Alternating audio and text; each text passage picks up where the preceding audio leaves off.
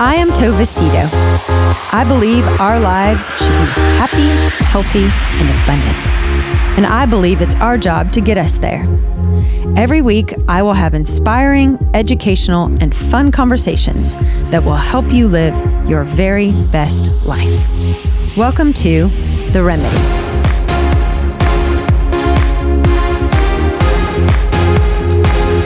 Well, hello, and welcome to the very next episode of The Remedy with Tovacito. That did sound loud. Caught me off guard a little bit there. Sorry. I was like, whoa. I'm still tweaking our new stuff in here. Kevin. uh, thanks so much for listening. So happy to have you all here today, and um, so excited about this episode and really appreciate the sponsors of today's episode. We have Sydney Arms and Courtney Clark, who um, sent a very very, very generous donation and are sponsors of today's episode. So, thank you so much, Sydney and Courtney. Um, thank you for your sweet note that came with the donation and for just being great supporters and encouragers of the remedy. We um, we really appreciate it. If you are interested in being a sponsor of an upcoming episode, um, Kevin and I would greatly appreciate it. Um, it's super easy. All you have to do is go to tovacito.com and click on the remedy and then click on um, make a contribution and easy peasy. Um, and or you can just Venmo Tova Cito, and any amount uh, really really helps. Uh, episode is well depending on how generous Kevin is feeling. Uh, the average cost, no, the average cost of an episode is around two hundred dollars. So um, everybody always asks me that. So that's that's what it costs, but any amount always helps. So thank you, thank you, thank you to those of you who contribute, and thank you for those of you who um, subscribe to the podcast, like the podcast, rate the podcast.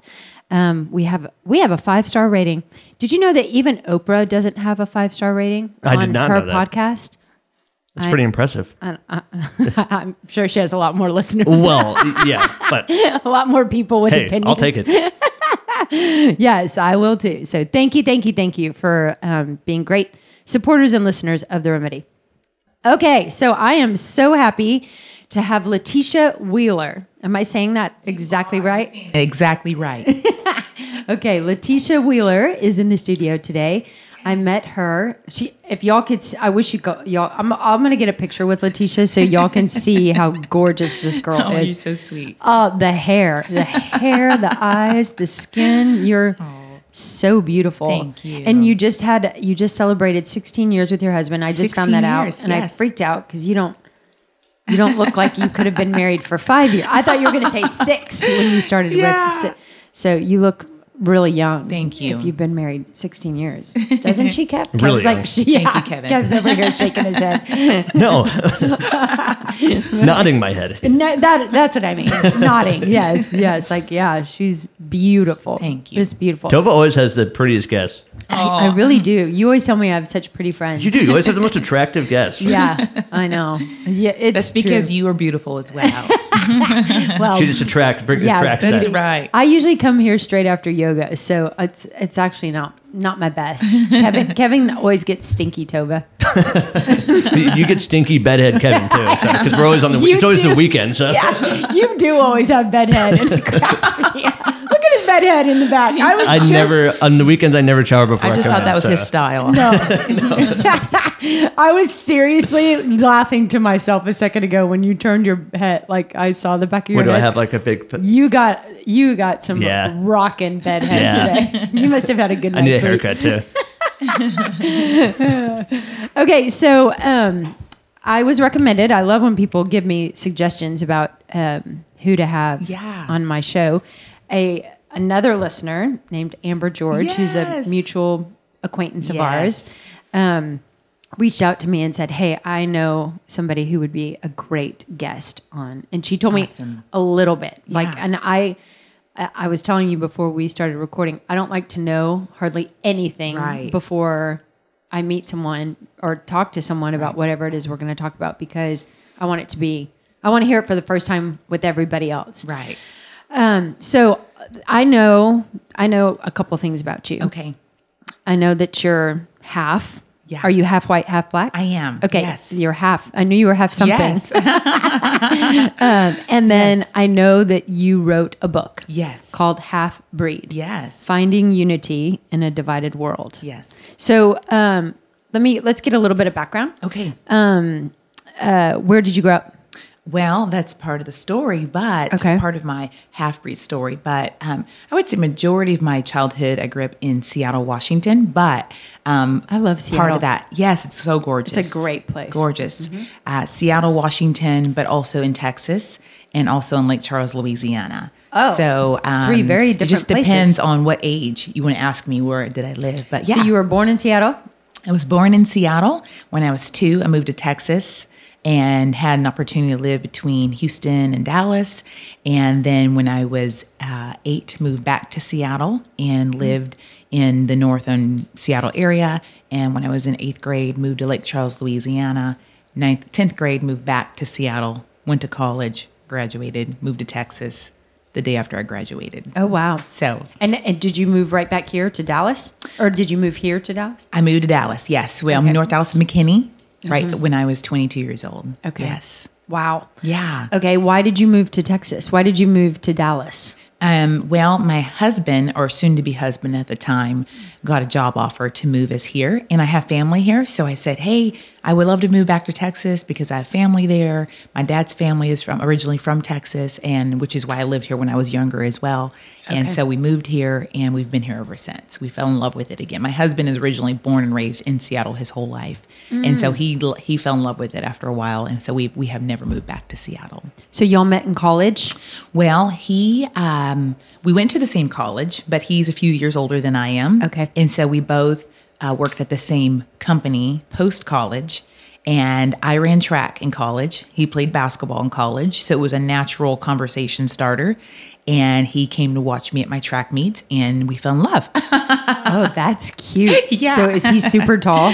well, he's um, six foot. So I think he would actually say he's not that tall for a basketball Yeah. player. So, um, but he's taller than me. That's how tall I am. Makes me feel really tall. yeah. You're tall.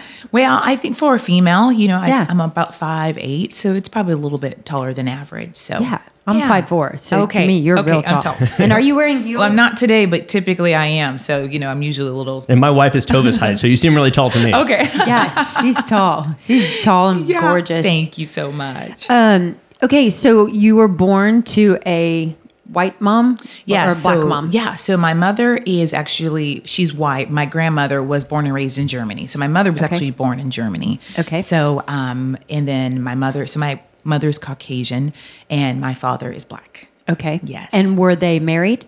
Yes. Okay, so are they still married? Yes, they are. They Okay. just celebrated 40 years two weeks ago. Wow. Yes. So they were a couple, a black and white couple. Yes. What now it's widely accepted. Right. Um, Well, I Much mean, more. Much more. Let's say that. Let's not get Yes. carried away. right. Tap the brakes a little bit on on how accepting the world is. yeah, slow down a. But uh, but forty years ago, Yes. when they were dating Right. and courting one another, it Right. probably wasn't No. so. So it was in 70s. So they got married in 1979, but they were dating, you know, years up until that point. So definitely not as acceptable at that time frame. Did they feel that? Absolutely. They did? Yeah, absolutely. Um, you know, and even both of their families, obviously, they loved them and over time, but even I think their own families maybe had, you know, their own um, feelings of, you know, questioning or, or did they feel comfortable with that at the time just because where society was, you know, Sure. at that time as well. Sure. You know, um, until you bring a grandbaby into the picture, you know, then families fall in love with babies and they overlook those things, you know. Mm-hmm. Absolutely. So who's which if either family had more of an issue? Was it both the white and the black family were like this this isn't ideal? Did both did was there a little bit of tension on both for both? I think probably a little bit on both, and, and maybe not verbally. You know, maybe just more in in their hearts, or just you know, concern. Is society going to be okay with this? Is you know, is the community going to be okay with this? You know, and so um, and it, it probably was equal really on both sides. Mm-hmm. Yeah.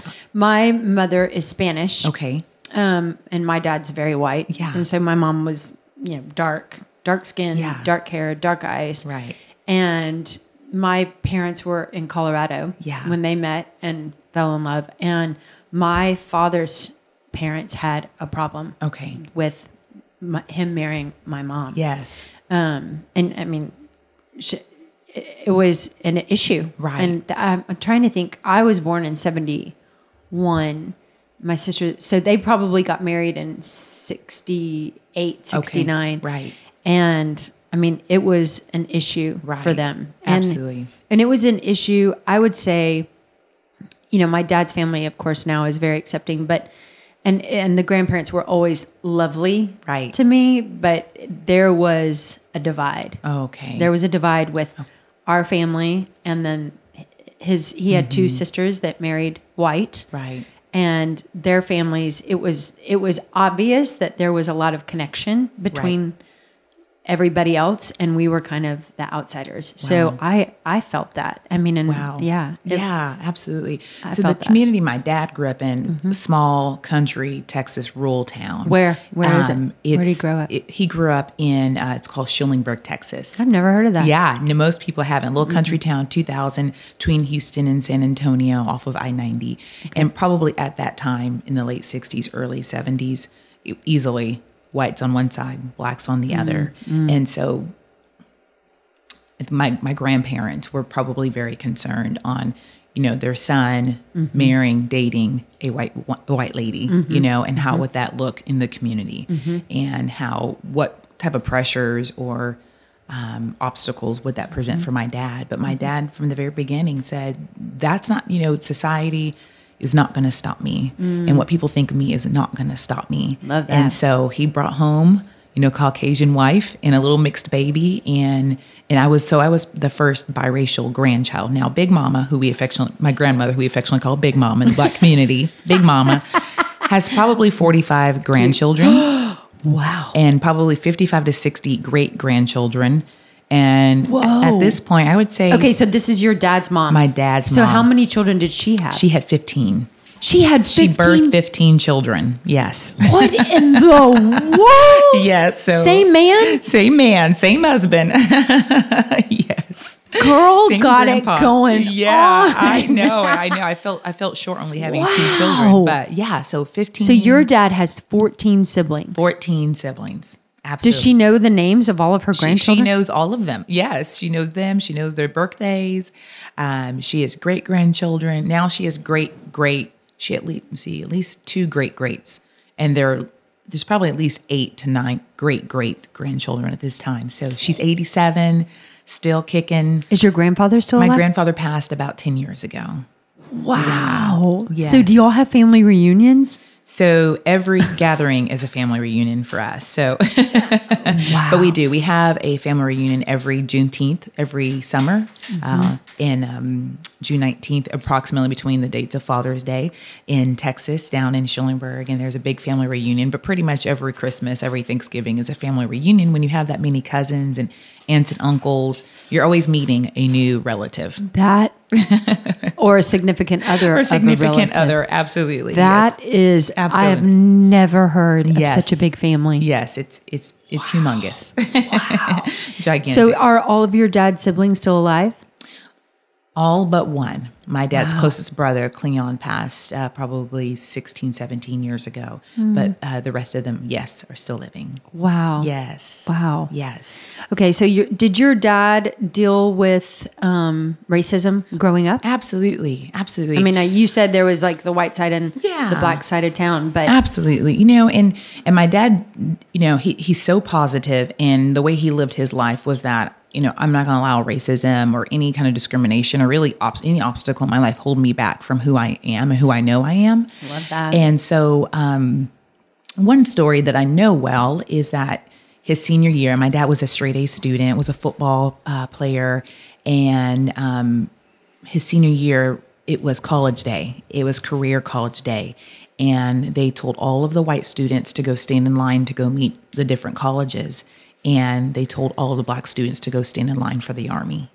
and so he didn't oh. have the the privilege to go stand in line to meet any of the you know the the, the recruiters from the colleges. Wow. And so it, it was things like that that that was how it, that's what it looked like in a small country town that was segregated back in the you know early 70s late 60s so that was the community you know that mm-hmm. he grew up in. Mm-hmm. And um, so he did eventually go to the army and, and move to seattle where uh, fort lewis is and that's how he met my mother. And how did they meet? well they met at the dance club on the dance floor. Love that. in the 70s absolutely. Yes they both love love love to dance. My mother Mm-hmm. has the greatest hips and can swing those hips and and greatest dancer so they met on the dance floor um, on the army base the nco club in fort lewis washington. And what was your mom doing? She was dancing in life? What was she doing? In in life, life? yeah so she too She was dancing. She I got dancing. that. she still she just had a birthday. She was still dancing at a birthday party too. So yeah, so her and her friends they lived in Olympia uh, because that's where her parents settled down. Um, her mother was originally born and raised in Germany, and her father was in the military and settled down there in Fort Lewis as well. Oh, So she too, they both were just fresh out of high school, hanging out with friends, working, and uh, so her and her friends on the weekends would go and hang out with those on the go at the dance club. The bass. You know, the bass. Yes. Wow. Yeah. So how old were they? they both were 19. And how fast? How soon did they get married? Um, they dated for about two years, Oh. and they got married within two year uh, two years. Yes. okay, so they get married. Yes. And they have you. Yes. So how soon after? Um, immediately. So I'm I'm I'm like I'm like honeymoon baby. Okay, Yes. so and the, at this point they're what 21, 22? they're about 22. Yes, 22, 23 ish at that point. Yes. okay, and Yeah. they have you. They have me, and then they have three more every two years. Oh, wow. So I have three sisters. There's four daughters every two years. There's four girls. So they have four girls in six years. Oh man. Yes.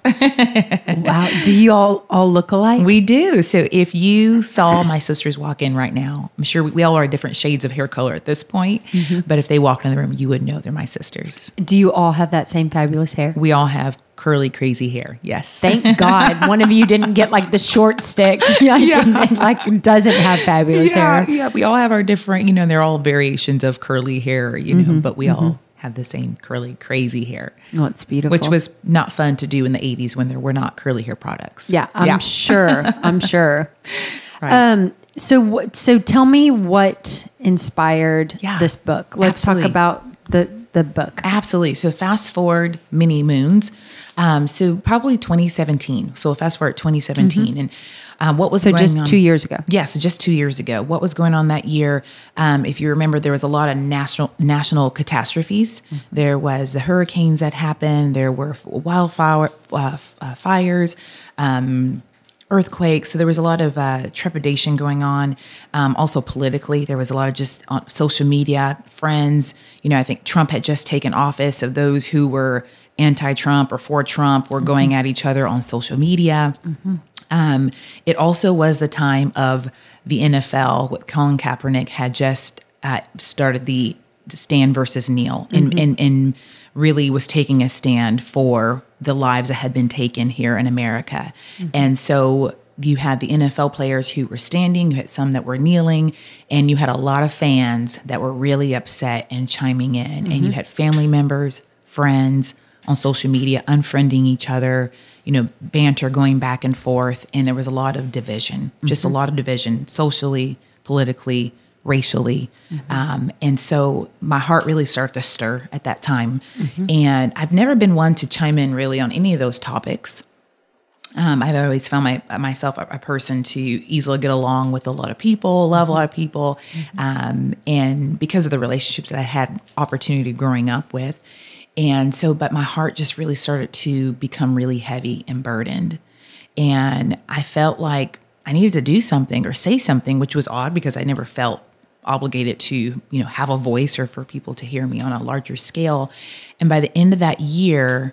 Um, I really felt like I needed to share my story. So, beginning of 2018, uh, I talked to my pastor and I said, "Hey, w- you know, what do you think? What should be said on on these topics?" And I felt like he was a good person to go to because the church he leads and had led for over 40 something years was the more, most diverse church in North Dallas. And every color, shade, uh, you you could see What's the name of the church? Cov- church? Covenant Church in Carrollton, and there's Okay. multiple campuses. I attend the one in McKinney, but it's a very diverse church, and that's the reason my husband and I went there because we're both multi come from multicultural families, Mm-hmm. and you know whether it, it didn't matter every color, age, creed, financial status was all in this church, right? So what what is your what is your husband? my husband is biracial also, so his father is Creole from Louisiana, Okay. Louisiana or Louisiana, depending Yeah. on where you're from. Yeah. Um, and his mother is uh, Caucasian and Indian as well. So um, his brothers and sisters, their eyeball, each of their eyes, uh, every color, gray, blue, hazel, green, Oh, wow. brown, they they have it all. So uh, he's biracial. So our children are very biracial. Yeah. they're very mixed. They're they're they are very mixed. They're very mixed, right? So, um, so I felt like my pastor had the answer, and so he looked at me and he said, "You need to ask God. He has the answer for you." And I thought. Well, I don't want that. I don't like that answer. I want you to tell me so then I can tell everybody what you said. You're the pastor, you know? And so um, I started praying about it. In 2018, the answer was share your story, write a book, share your story. And I thought, well, what's so special about my story? And that's when I had an opportunity to reflect is that I've attended 13 different schools by the time I was 15 in three different states. I had come from a biracial family. My grandmother, my maternal grandmother, is actually from, born and raised in Germany, and she actually fought to break through the East Berlin Wall. Hmm. That wall was to divide and keep people separate. She fought, broke through, and went back to help her mother escape through that wall. Hmm. Brings her to America, meets my Irish American grandfather. And then on my father's side, my maternal grandparents are black, raised in the segregated South. They fought division as well. Hmm. And their children marry, have a grandchild who represents reconciliation among the races, hmm. right? And so I love that um, you see yourself like that. Oh, yeah. Well, thank you. It it took some That's a great way to. I, I love it, but that's I've never heard anybody articulate that. But but that's exactly what you represent. Yeah. That's yeah. beautiful. Well, and it, it took some, you know, some reflection to think of it that way, you Mm-hmm. know, because I think in anyone in life, you think of maybe the negative things that happened in life and Mm-hmm. you're like, woe is me. Why did I have to go through that? And then, you know, many times those very things are the, uh, are what build us and make us strong. And it becomes really, it's the, per- it's your purpose. It's why you were born, Right. you know? And so I think even writing this book helped give me that perspective that mm-hmm. I was born for this. I was born to help bring people together and to unify people. And my very life story shares that. And the schools I went to, 13 different schools, Louisiana, Washington, and Texas, rural, city, urban, completely different neighborhoods, whether it was the inner city or whether it was the suburbs or Is lived- this because your dad was in the military? Is that why you moved so he, much? He ended up working for no, you're fine. He ended up working for an I just air- kicked her. That's why I said it accidentally. It was a love tap. She yes, said, yes. could see it out of the corner of my eye. right. Um, he worked for an aircraft carrier that did massive hires and massive layoffs every three years. And so massive hires meant you move back to Seattle and, and you work, and massive layoffs mean you got to go find something else to do. And so um, it put us in a, you know, most people in that situation having to find other work to do um, when there would be massive layoffs. That's stressful. Very stressful. Absolutely. Especially when you have a family of six and Yes. four girls, you know, trying to raise Yeah. them. So, yeah, so schools that I went to, I went to all white schools. Many times when I lived in Seattle, the schools I went to, the makeup demographics were typically all white. Um, I lived in Houston in the inner city and went to all black schools. I went to biracial schools that were mixed evenly. When I lived in Lake Charles, I went to schools that were, um, I met Creole people for the first time, which was interesting to me because I'm biracial and and so I know what that typically looks like as far as mixed black and white. Mm-hmm. And when I moved to Lake Charles, I would see people who were lighter skinned than I was, had blonde hair and blue eyes, and they called themselves black. And Really? I could not believe that. Yeah, They- I've never seen that. Yeah, they were whiter than my mother, who is white, German, and because of the Creole blood and mixed, and Wow. the the light skin over time create a very light skin, blue eyed, maybe even blonder hair or lighter hair or, or light brown hair, but they refer to themselves as full black, and so Whoa. yeah, Okay, I did not know this. Yes, absolutely. Yeah. So went to school, got to see that. Went, went to schools where it was heavily populated with Asian, Middle Eastern, um, even parts of Africa. So um, by the time I became an adult and moved back to Texas, and now my friends, you know, they range from Panamanian to Puerto Rican to black to white to um, Indian. I mean, it's pretty much uh, you know a, a rainbow. And so looking back at my story, it it put me in a position too where this the environment we lived in and depending on you know the hiring and even the layoffs of depending on who was in the office politically did that party help support our family in that time of need as well right? And so um, you know some of those states were heavy uh, democrat some of them were heavy republican. And even uh, my family church wise, you know, some were Catholic, some were Methodist, some were uh, non denomination, some were Baptist. And so, even having that experience of different relationships and people groups. And so, when it came to this point of writing my story, it was write your story of your perspective of someone who's had to toe a foot on both sides of the spectrum, mm-hmm. both sides of the coin. Mm-hmm. And that's where I got the title half breed. Mm-hmm. It wasn't just being It's- I love it. a half breed racially, it was being a half breed, whether it was politically, socially, racially, financially, because I think we can all identify with times of privilege and times of, of, of lack, Yeah, right? yeah. And so um, it's, but out of that, how does that create compassion and empathy for someone else where you, you can identify with their, with their struggles and bridging that gap and, and bringing, bringing, um, you know, you can't see my hands right now, but it's bringing two hands together and grabbing and saying, "Hey, I, I want to build a bridge with you." Instead of stay on this side Instead and of you, stay on that you side. Mm-hmm. stay on that side, you stay on that side. no matter what it is. So your Yeah. book, so your book, you're saying um, in so many words, is not just about being half black and half white. Right. It's about how do we how do we come together as people on Yes. all fronts. You may vote for Yes. for a Democrat, and I may vote for a Republican, but how do we accept our differences? How do we unify? Mm. How do we unify? Mm-hmm. And and and you know, it's a catchy phrase, and, and the book cover makes it a little like, "Ooh, what is that about?" Mm-hmm. But really, what it's about, it's about unity. It's about unifying. So what why do you feel so passionate about it? I mean, I feel passionate about Yeah. it, but I don't feel called or led to write a book. Yeah. And so where like what where does that where where does that come from? That's a really great question because, like I said, I didn't up until that point, I didn't feel com- um, Compelled or compelled called? Mm-hmm. to. I can only say it's it's in a divine intervention that God literally put it in my heart to say it's time. This is literally your assignment. This Mm-hmm. I is this that. is your assignment. Um, ironically or coincidentally, however anyone wants to see see that.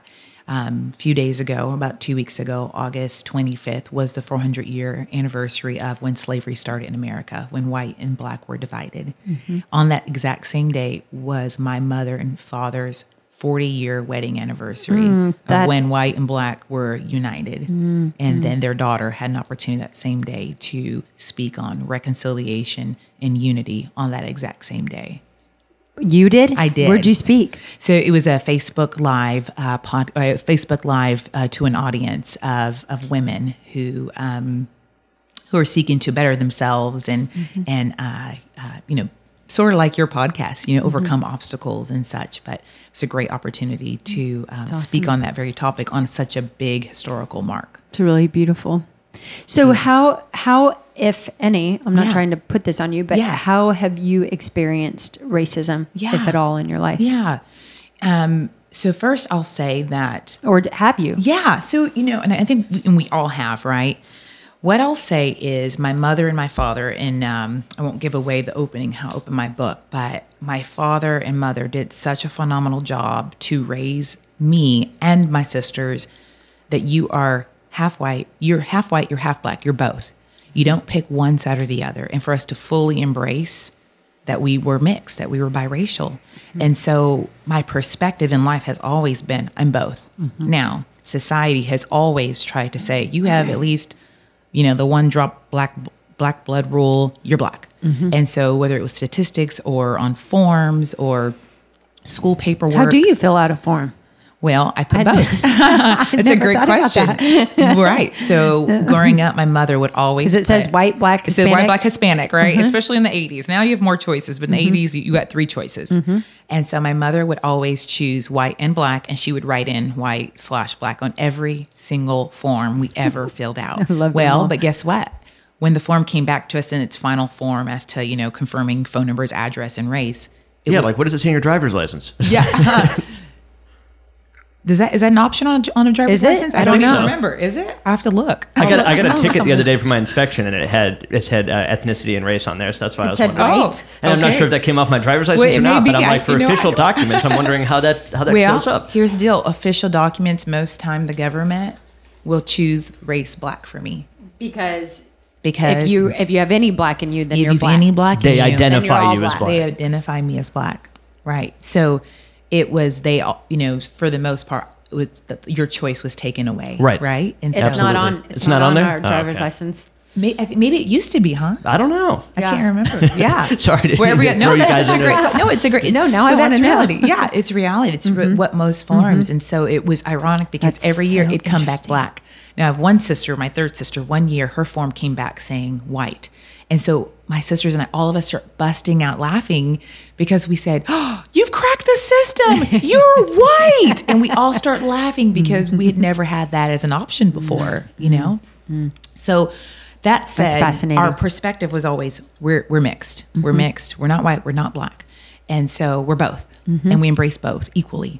But that said, yeah, you know what, what I would say is, you know, I would hear, oh, you have good hair, you know, and I felt like I got had the both the best of both worlds. Mm-hmm. You know, I would hear from my white friends, you have a really great tan. Mm-hmm. I would hear from my black friends, you have really great hair, mm-hmm. and so I really embraced that. Now that said. Did I hear an undertone of when I got older, when I could recognize it from my black friends, where they would call me yellow or yella or light bright? And it was really more in maybe in a, you know, maybe whether it was jealousy or a little bit of enviness or just a little bit of um, anger towards me, you know, um, I could sense that, right?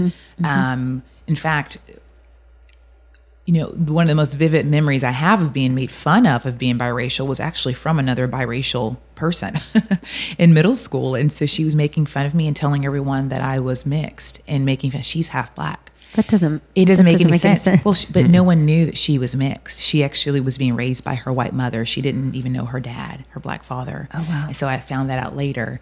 And so I just, you know, later in life, you reflect and say, you know, I'm pretty sure she was taking out on me what she was taking out on her dad. Mm-hmm. She didn't have a relationship with her dad, with her black father, and so I assume maybe she identified it with her with her white mother, Mm-hmm. and so she, you know, made fun of me for being biracial and being half black. But, um, you know, f- for the most part, I felt my perspective was always I had the best of both worlds. Mm-hmm. Though I know I, I experienced discrimination, but I didn't I didn't live a life where, with a lens that everything that someone said to me in a negative way was because of my race or being mixed. Yes, that's Right? good. Yeah, And- and that- because there are people who do that. You know, they they walk around kind of with a chip on their shoulder about, and you don't have to. You don't Yes. have to. You don't have to. Yes, Absolutely. And I, it's and I- not always about race. it's not always about race Or and, and even if it is, yeah, you you can brush it off, Yeah, right? And yeah. so, and I learned that from my dad. Yeah. And my dad, my dad is black, and he experienced real racism in the time of segregation in the segregated South. Mm-hmm. And he's the one that taught me I will never let my race or discrimination hold me back from anything, right? And I Mm-hmm. talk about that in my book from the the lens, right? We can we can live our life with the lenses we see out of or or overly heightened or sensitive. Mm-hmm. And and maybe if you're a person who's been bullied, no matter if it's race or your religion or your weight or your mm-hmm. freckles or your eyes or your lazy eye, no matter what mm-hmm. you would, were bullied over in life, we can allow that to make us oversensitized about that feature. And so we judge and think everything Goes back to that. goes back to that. And we're being you know judged on that or um and so i do believe that people live their life like that with race they allow mm-hmm. race to they that's ev- they see that that's the lens they look through Yep. right and so Yep. but that doesn't mean it doesn't mean that they didn't experience legitimate hurt and pain racially, right? Right. But we can't allow that to hold us back Right. from, you know, accomplishing. define us or keep us. us Keep- yes. keep us stuck. Absolutely. Does that kind of mean though that you're able to, you know, you could make objective observations about either white people or black people, and nobody could perceive that as you being racist because you know you're both. So I mean, there's no discriminatory slant Yeah. to it. I, I think that it's put me in a unique situation Mm-hmm. because Definitely. I have a white mother and I have white cousins and I have a white mm-hmm. grandmother and I have a white grandfather and I love them so much. Mm-hmm. And I've experienced that life. You know, I've experienced their, their music and their mm-hmm. food and their and their culture and their religion. And I have a black grandmother and a gra- black grandfather and black cousins, and I love them so much. And I've listened to their music and dance with them and eat their food, right? So because I'm both, I believe it has put me in this unique position to speak to both objectively Yes. with truth and honesty where they both are willing to possibly accept and hear what I have to say because they would not perhaps be willing or in a position to hear what each other had to say. Exactly. Yeah. Yes. Yeah. So my answer, long answer to that is yes. I Yeah, love the way that you just answer. are. Yeah, it's And a perfect answer. I think Great that question. Too, great question. Because, thanks, you know, guys. and that's a great reminder because I think that is what is fueling this book or my my passion about this now is seeing I have this unique position, I have Yeah, this unique opportunity, and I need to use it Mm-hmm. for the good, for the good because of the condition, the position that our country and our nation has been in, and, Yeah. and down to our, it's just not our nation; it's in down to our families and our Yeah. communities and people we love and, and that we go to church with and go to school with and That we, we work, work with. with. And they're so um, distraught and so um, discouraged Yep. by what's happening in our nation. And Yeah. so that's what's fueling me to use my voice that I've been privileged that God's given me. Yeah, you really are in a very unique position. I mean, and and you do have you your your words and your perspective is going to weigh more than just a white person or just a black person Right. because you do do you I know that you love, you know, you just said it beautifully how you love each Yeah. and differently probably Yeah. and and probably get different things out of Yeah. both sides Right. um, but do you identify more with one over the other do you identify as being more do you feel like you're more i know this probably is a weird question No, but it's a great do you feel more black or do you feel more white do you identify more with one or the other You know, it probably depends on what it is. So, meaning music. While growing up, um, I've listened to all array of music, and I actually didn't listen to much of any country music at all ever until I moved to Texas, and, and I actually didn't know black people actually listen to country music. So I actually thought that was pretty hilarious. But Hey, I'm white and I hate country music. exactly. See, see, Seattleites don't listen to country music. We actually make fun of people who listen to country music. So, you know, moving to Texas where everyone listens to country. So it's even those, you know, unique situations like that. But if it comes to music, I probably would sway a little bit more to your R and B and soul. Now, so did my mother. My mother's white and my mother grew up on Earth, Wind and Fire, you know, and so and that's how my, my dad and her met um, on the dance floor. But um, if it comes to food, um, probably equal, right? I, I mean, I went, I had Thanksgiving where we had pumpkin pie at my grandma, Oma, but I had sweet potato pie at Big Mama's house, i right? sweet potato pie big mamas Big Mama's house. She makes the best sweet potato pie ever. So I will never be able to replicate that. Um, you know, so it just really probably depends on, you know, mm-hmm. what, mm-hmm. what arena we're mm-hmm. talking about. But, um, and again, going back to that, because society from a very young age always defined me and said, because you're half means you're all, you're black. And so you need to identify with that. And so, I, I- think that that is one of the most interesting things that has come out of this conversation Mm-hmm. because it's so true. yes. Like I have never thought about that, Yeah. but that, but that is a hundred percent true. Like you're more, if you're white and black, you're Yeah. black. Right. That's Right. how. That's how somebody Yes. who's not black sees Absolutely. you. You are way more black than you are white. That's to right. me, Yeah. and that's like why. Right. Like that's Right. weird. Absolutely. And and it's funny because my mother is more biracial than my father. You know, my dad is African American, Mm-hmm. period. I mean, he has some Cherokee in there, right? But my mother is half German, you know, at least one fourth Irish and at least one fourth Polish, and then throw some other French and stuff in there. I mean, she's more biracial, really, Yeah, right? yeah, yeah. Than and she was born in Germany. You know, my dad was born and raised in one place his whole life. My mother moved around, you know, because she was also an army brat. She's more biracial than my father, Mm-hmm. yet when it comes to speaking of anyone who's mixed or biracial um, or um, it, it really tends to go to someone who has color right and so um, that's very interesting for sure. But you know I would even say from the black community if i'm half black typically the black community will will work, will um, assume that i also consider myself to be black as well.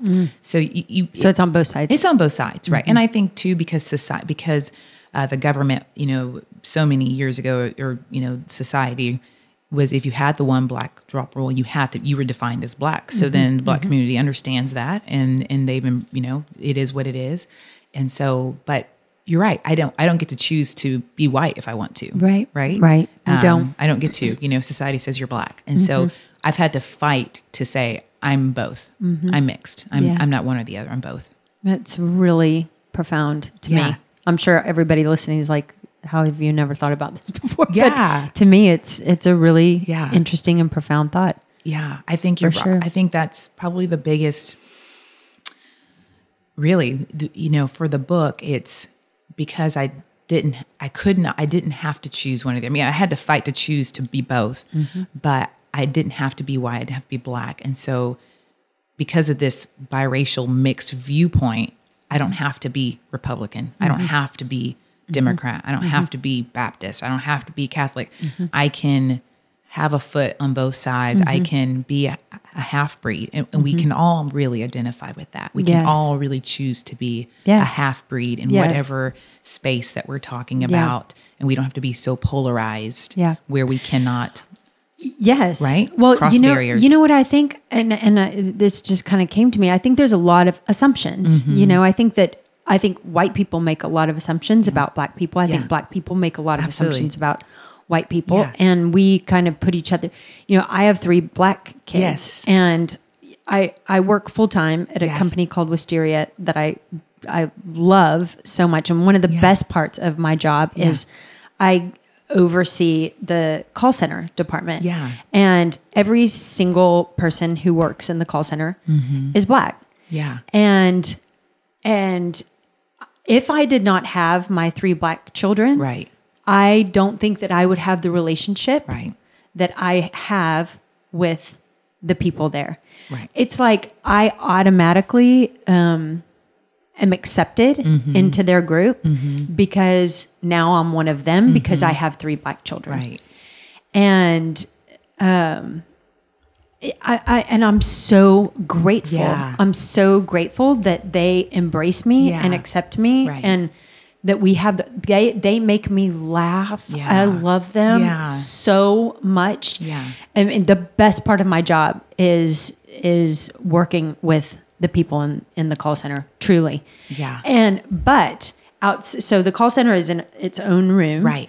Outside of that room Yeah, is where all the white people are. Yeah. You know, and offices and and they're everybody everybody thinks they're lovely. They're, It's not like we're segregated, you know, Right. it's Abs- like right. It's Right. that's not what I'm implying. Right.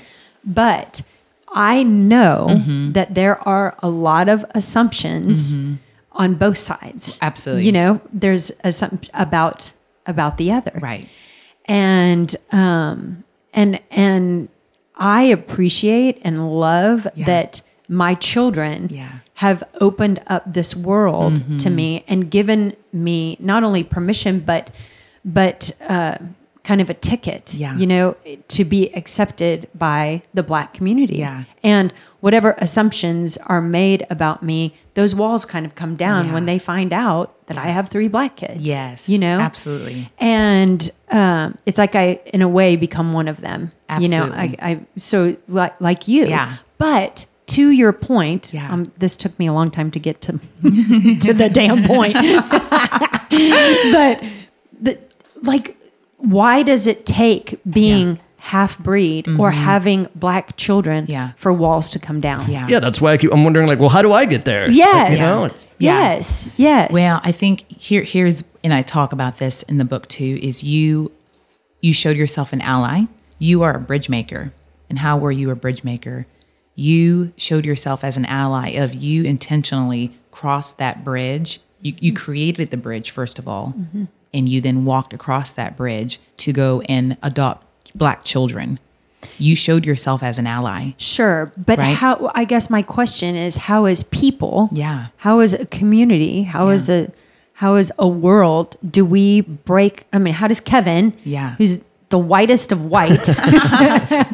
Yes. How do in I his- break down those in walls? his khakis and plaid shirt? Yeah. you know, how does Yeah. how does the average person who's Yeah. not gonna who's not half half black, Right. half white, or gonna Yep. adopt any black children? Yes. How do how does how do we break? How do how do black people Yeah. make a bridge? How do white people make a bridge? And Yeah. how do we all walk across it? relationships relationships and that- it all comes down to relationships.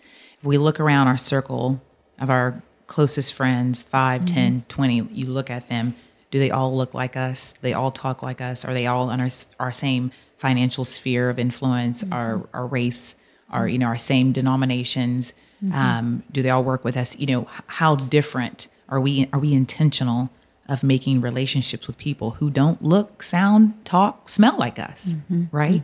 And that's what it comes down to is relationship. Like we're So all true. interconnected. in Asking world. questions, finding out their stories.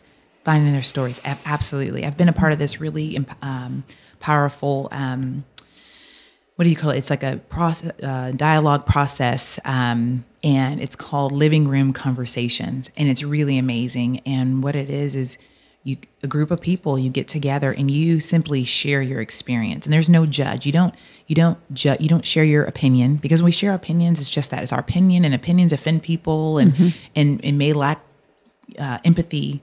Um, but sharing your experience breaks down barriers and walls because if you tell me your story, you know, I can judge you easily just on how you look. You know, you, you look, and I don't know, I may not know that you're half Spanish. You, you look like a white lady with blonde hair. Mm-hmm. So I can assume she doesn't know the trouble or the, mm-hmm. or the obstacles of being black or half black mm-hmm. until you tell me I've adopted three black children and you know what it's like to have to deal with black children hair and what the mm-hmm. children have to deal with going mm-hmm. to schools where mm-hmm. maybe they're the only black children, right? So now you've just broken down some walls, right? But that only comes through you and I sharing our experience, our life experience, not your opinion, not my opinion, not my opinion that I don't think that white women should. White people should uh, adopt black children. I've heard that. I'm sure you've heard that. I know you've heard that now, right? I actually haven't heard that. You never heard that before. No. I'm Okay. sure people think. I mean, I've Okay. I've had you know a lot of questions. People Okay. stare all the time. Yeah. People are always trying to figure out. Oh, yeah. I What's think going they on? think I'm like big brother, big sister. you know, yeah. They're probably like, like uh, this is my is that sponsored child when Yeah. I'm like school shopping. Yeah, that's Like, right. Absolutely, right? You could observe you very briefly though, Yeah. and you realize that those are your kids. I mean, just because of the interaction. Yeah. Yeah, probably. Probably But- so. But right? yeah, but that breaks down the barriers is now you share your life experience and how much you love them and, Mm-hmm. and what you've gone through to raise them and intentionalized you're adopting them and bringing them home and Mm-hmm. um or, or Kevin's story, right? Kevin sharing his story of growing up. If he grew up in an all white neighborhood, what was that like? Mm-hmm. And, you know, his interaction, that's what creates a bridge Mm-hmm. and creates compassion for someone else. It's simply relationship Mm-hmm. and sharing our experiences rather than our opinions. Yeah, that's really good. You know, I have to say, uh, the last few years, you know, it seems it seems like I mean, and I, you know, I've I've only had my children for nine nine Yeah. years, but I- when I was growing up, Yeah. um, my mom was prejudiced. My mom, which was hilarious Wow. because she's Spanish, Right. And uh, she was racist against black people. Yeah. she did not want us to be friends with black Wow. people. You know, there was Right. it was it was a us them mentality Yeah. and none of us agreed with her Right. like all of us obviously you know none of us subscribed to that mentality or or that that bent so it seemed but it seemed like when i was growing up a lot more people were were racist and then Yeah. it seemed like we went through this period of time Mm-hmm. where it was like we were getting it together as Yeah. a as a society Right. like we were working through Yeah. it was becoming less strange for Mm-hmm. white white and black people to mm-hmm. date or marry. It was becoming more accepting. Right. And then, I mean, you're so right. The last few years, mm-hmm. um, tensions Absolutely. have have been growing again. Right. And and I mean, I have to I have to talk to my children Right. about it's real. It's real. Racism It's real. is real. Absolutely. There are my sons have been called nigger. Yeah. They have. And it- Yeah. like saying that chokes Right. me up. Absolutely. I can't believe that mm-hmm. it's still happening. Right. Um, but it is. Right. And and you know, they've learned that Right. somewhere. Right. And whether it's a school or their parents, Parents, or mm-hmm. or y- y- social media, yeah, you know, absolutely. and yeah, I just the, the whole police thing, Right. You know, it's real. It's real. I don't want it to be real. Right. It's real. It's real. Mm, And I know that there are great police out there. Absolutely. So I'm not going to put everybody in a category. Absolutely. But I there are there are parents who don't want their children to date my children. Right.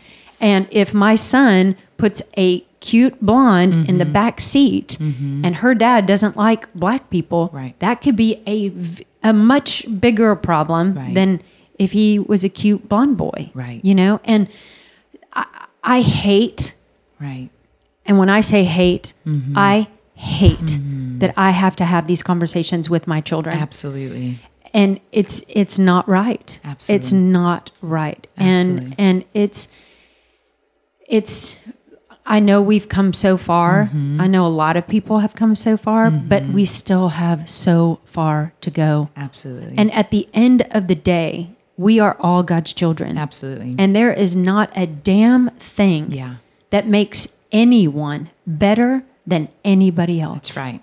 And we all have a calling on our life. That's right. And we have all been created for something. Right. Absolutely. And I mean, color Yeah. doesn't matter. Amen. And if you're listening to this and color matters, Mm-hmm. then you you got to get right with God. Yeah. I mean, that's that's really what it comes down to. I really believe that. Absolutely. It's You made me feel very fortunate, though, that I'm a white guy who grew up in a white neighborhood with white parents, and there was zero racism in our household. Like that was never a thing. oh, Yeah. And I know it. A lot of people, you know, that's not the case for a lot, Yeah. especially in Texas. Right. But I mean, I think I'm just very fortunate that that was never an issue. yeah, you are. Yeah. I mean, because it's an issue. Yeah, absolutely. I mean, it- and it's crazy that in 2019 there's still so many of these issues. Absolutely. Yeah. yeah. Absolutely. Yeah, it's it's you know everybody thinks it's really what I did was really great. Yeah. But not everybody wants would do it Right. or wants their daughter to date my son. Yeah. You know? Absolutely. They'll look at me and think, "God, that's great Yeah. for you." Yeah. yeah. Absolutely. But you know, this it, it really is to me racism is a spiritual mm-hmm. issue. Absolutely. I, it really is a spiritual. You don't understand mm-hmm. God if you have that kind of heart towards hum, towards His creation and, Absolutely. and humanity. Yeah, I think you got to look inward. That's more of an Yes. issue with yourself than it is Yes. you, you other hit people. It, you hit the the nail on the head, and, and that's what the core of my book gets to is, you know, Martin Luther King did amazing things for our mm-hmm. country and civil mm-hmm. rights. When he passed, you know, the government took that civil rights that mantle really on their shoulders and created law, which is great, great. The integration and no more segregation, but law does not determine Heart. the heart. Mm-hmm. It cannot change the heart. And so the very place where we need change is the heart, and that is a spiritual place. It is an inward reflection. Yep.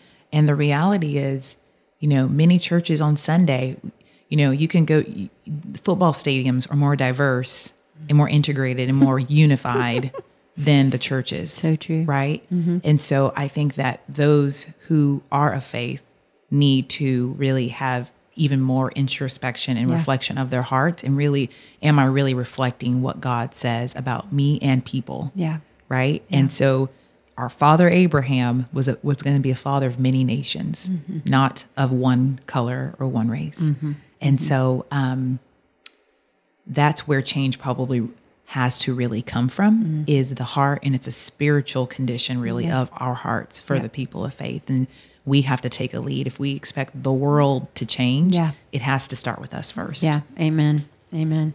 Okay, how do people get your book? Okay, how to get my book? So it's available on Amazon right now on pre-order. So in Oh. three weeks, it will be shipping out to every home. Oh, so it's brand spanking new. Yeah, it's brand spanking Oh, new. Yes, right, right, hot off the press. Yeah, October Oh. eighth is the publishing date. So it's available on Amazon. Uh, Half Breed: Finding Unity in a Divided World. And uh, in, if you type in half breed, you should find out where you'll find the album by Cher from 1970. So one or the other.